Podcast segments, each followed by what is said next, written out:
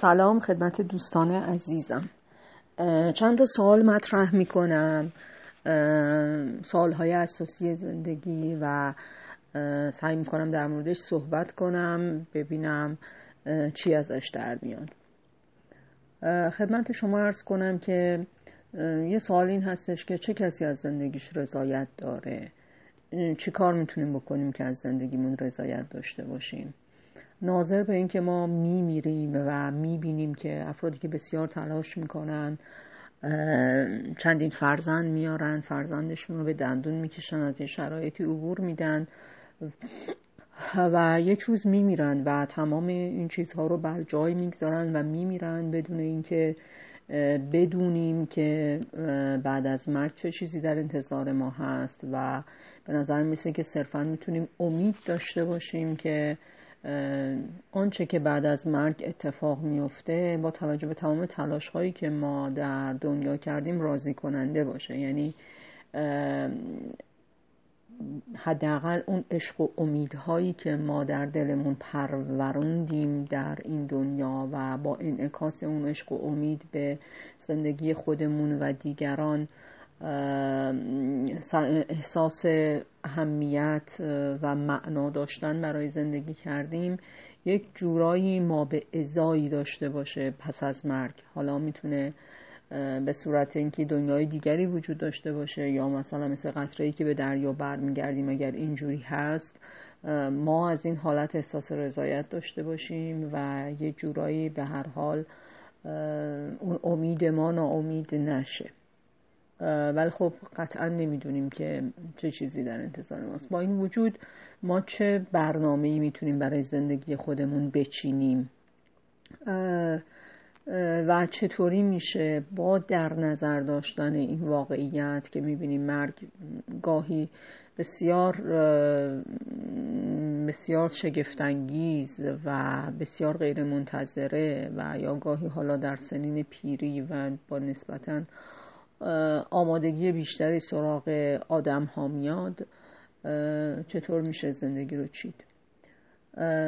و آیا اون رضایت از زندگی رو باید به صورت جمعی تعریف کنیم یا به صورت فردی؟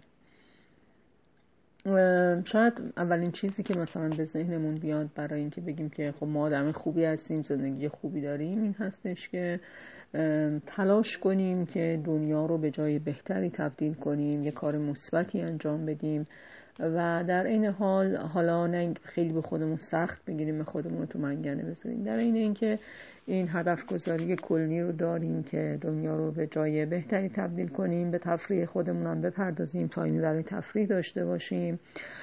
به طبیعت خودمون برای اینکه تشکیل خانواده بدیم فرزنددار بشیم پاسخ بدیم و اینکه در کنار یک فردی که دوستش داریم احساس خوشبختی کنیم. در این حال در کنار فرزندانمون از شیرینی فرزندانمون بهرهمند بشیم و چیزهایی که خودمون تو زندگی یاد گرفتیم و به اونها یاد بدیم. و به نظر می‌رسه که در تعالیم دینی اسلام هم این لحاظ شده که والعصر ان الانسان لفی خسر الا الذین آمنوا و عملوا الصالحات و تواصوا بالحق و تواصوا بالصبر. یعنی اینکه به درستی که انسان در زیانه مگر کسانی که ایمان بردند ایمان بردند رو من اینجوری تعبیر می‌کنم که یعنی به این گمان بزرگ هستند در دلشون که دنیا معنی داره و زیباست و هیچ معنی و زیبایی و گم نمیشه. و کارهای خوب انجام میدن و همدیگر رو به صبر و حق توصیه می‌کنن. در کنار این آیاتی هم هست که مثلا میگه که با من مثلا مروارید رو خلق کردم که حالا نقل به مضمون می‌کنم اون چیزی که از یاد خودم هست. که از زیباییش استفاده کنید. یعنی که در این اینکه حالا ایمان میارید و عمل صالح انجام میدین از زیبایی های دنیا استفاده می‌کنیم از لذت های دنیا استفاده می‌کنیم و همدیگر رو توصیه می‌کنیم به صبور بودن به حق.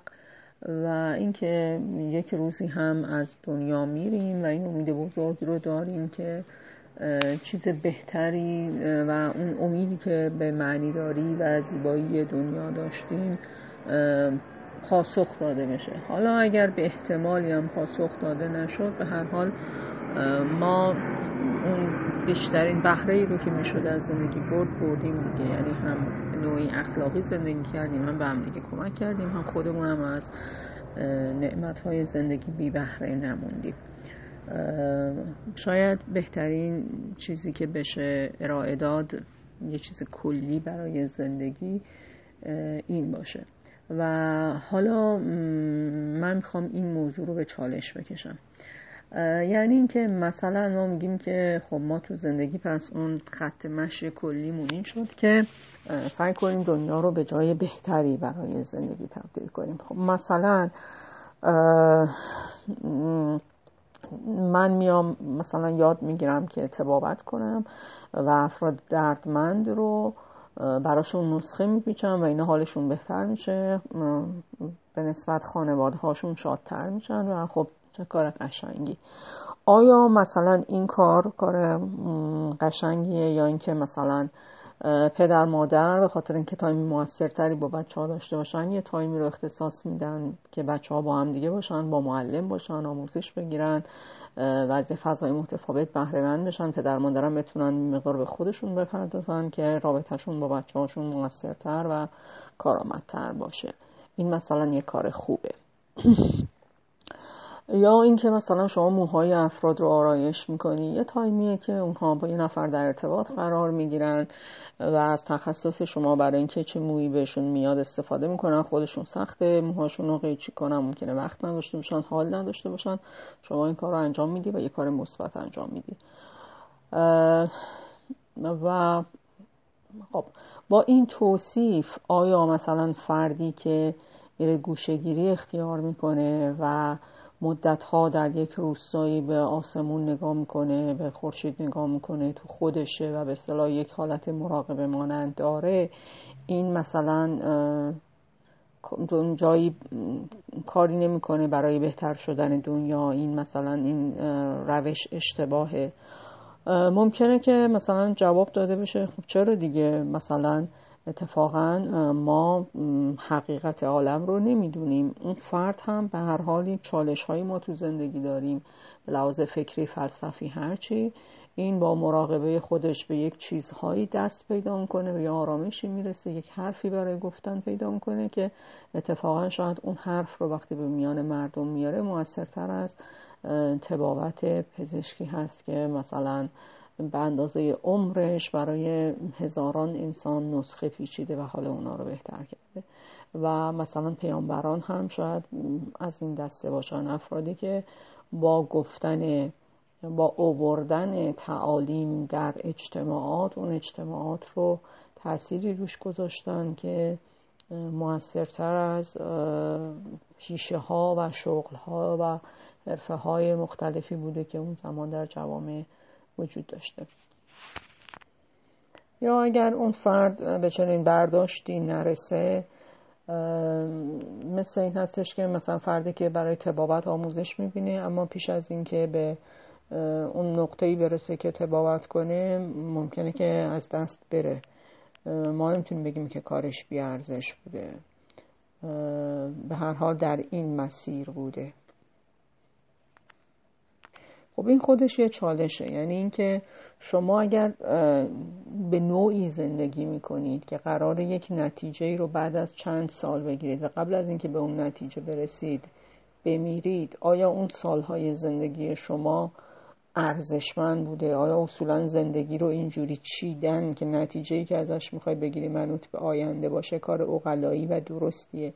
این خودش الان یه چالشه که مثلا اون سبکی که ما به اون سادگی که زندگی رو اول تعریف کردیم با این چالش شاید اون نتونه اون همه سادگی و کلیگری که در ارائه دادن یه سبک زندگی وجود داشت این چالش ها رو جوابگو باشه.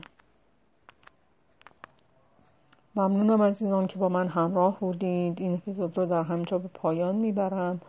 و انشاءالله در اپیزودهای دیگری به این موضوع می‌پردازم که تو زندگی چی به ما رضایت میده چه سبک زندگی می‌تونه رضایت بخش باشه و چقدر میشه یه نسخه کلی تو این زمینه ارائه داد.